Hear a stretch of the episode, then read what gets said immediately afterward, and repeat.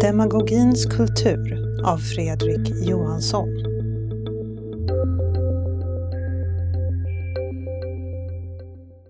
Ibland slås man av hur oöverstigligt det måste vara att vara kulturchef på en stor dagstidning. Kanske inte främst chefandet, även om det säkert har sina utmaningar. Kulturredaktioner verkar bestå av personer med tämligen dynamiska och inte bara lättstyrda personligheter. Möjligen en utmaning för modern managementteori. Eller för en cirkusdirektör. Jag tänker mer på förväntansbilden. Den kan få kallsvetten att pumpa. Vad skulle folk egentligen tro? Och vad skulle de tycka om de visste? Blotta tanken gör att man närmast fysiskt knäar under bördan av krav på bildning, kunskap och breda intressen. Luckorna i det egna läsandet, de ytliga konstkunskaperna, greatest hits-relationen till klassisk musik. Allt skulle blixtbelysas. För att inte tala om hela områden man inte vet särskilt mycket alls om. Dans, säger du. Just det, dans. Haha, dans. Just det. Eh, måste gå. Möte med chefredaktören. Eller tandläkaren. Chefredaktörstandläkaren. Eh, hej hej.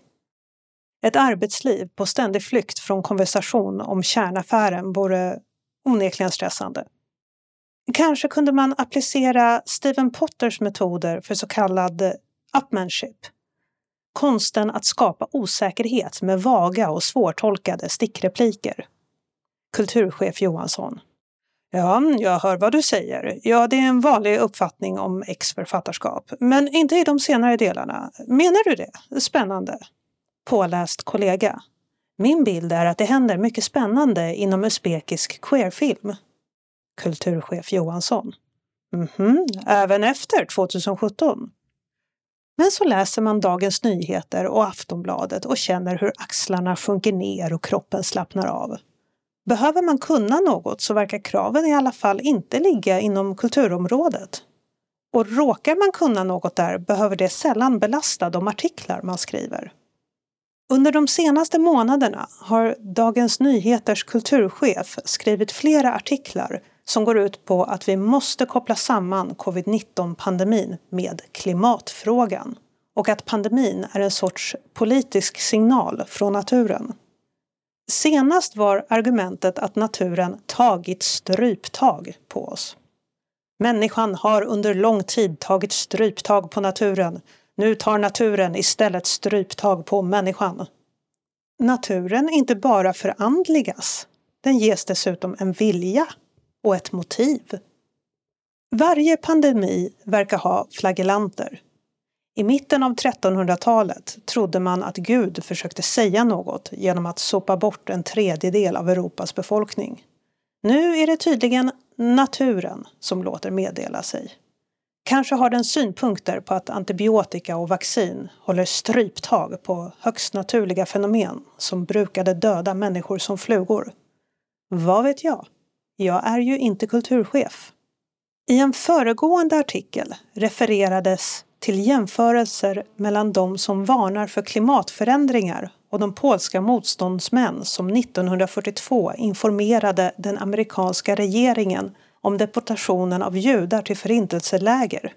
Avslutningen är ödesmättad. Kulturchefens texter är ofta det. Idag vet vi vad som hände med Europas judar efter 1942. Inte heller idag finns det något sedan. Parallellen är naturligtvis omdömeslös. Europas judar utrotades av fanatiska rasister.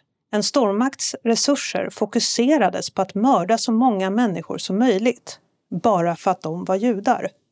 Beslut fattades, protokoll upprättades, tågen rullade, människor mördades.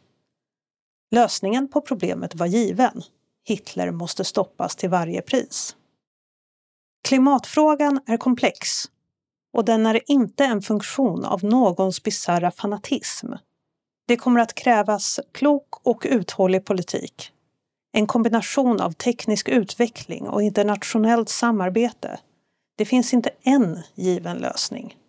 Analogin är kraftfull, men det gör den inte riktig. Bara grotesk. Och det är väl det som är meningen. Aftonbladets kulturchef vill å sin sida inte vara sämre.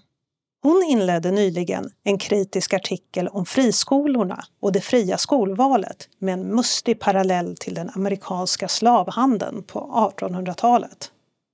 Då vederbörande har lång bakgrund som chef på Aftonbladets ledarsida drogs slipstenen med imponerande och lustfylld lätthet.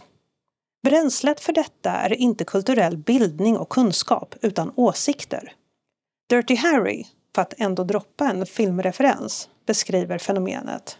Harry Callahan hävdar som bekant att åsikter är som en inte bara smickrande utgångsdel av den mänskliga anatomin. Alla har ett.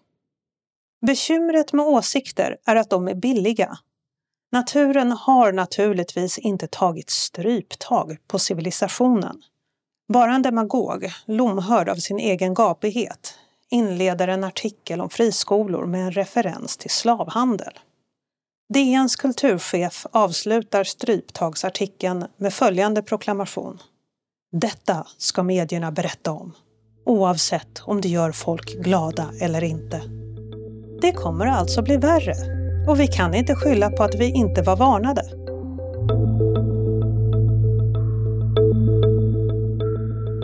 Du har lyssnat på Demagogins kultur, en krönika av Fredrik Johansson i Access nummer 5 år 2020, inläst av Katta Neuding.